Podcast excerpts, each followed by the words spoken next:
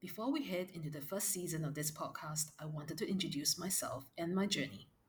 For the first 40 years, I was a career driven, ambitious individual who found purpose in my work as a comms professional.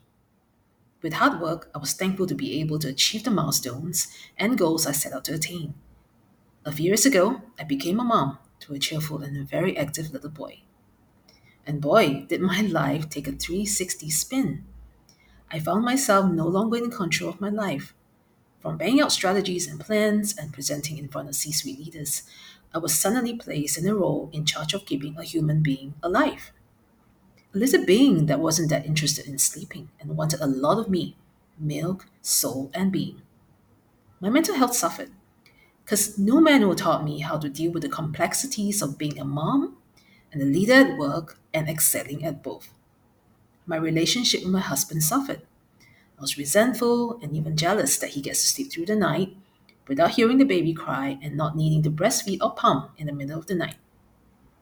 I realize new moms need help, but how and where? This is the reason I started the podcast, and that is to allow fellow moms and industry experts to share and discuss topics impacting us at work and at home.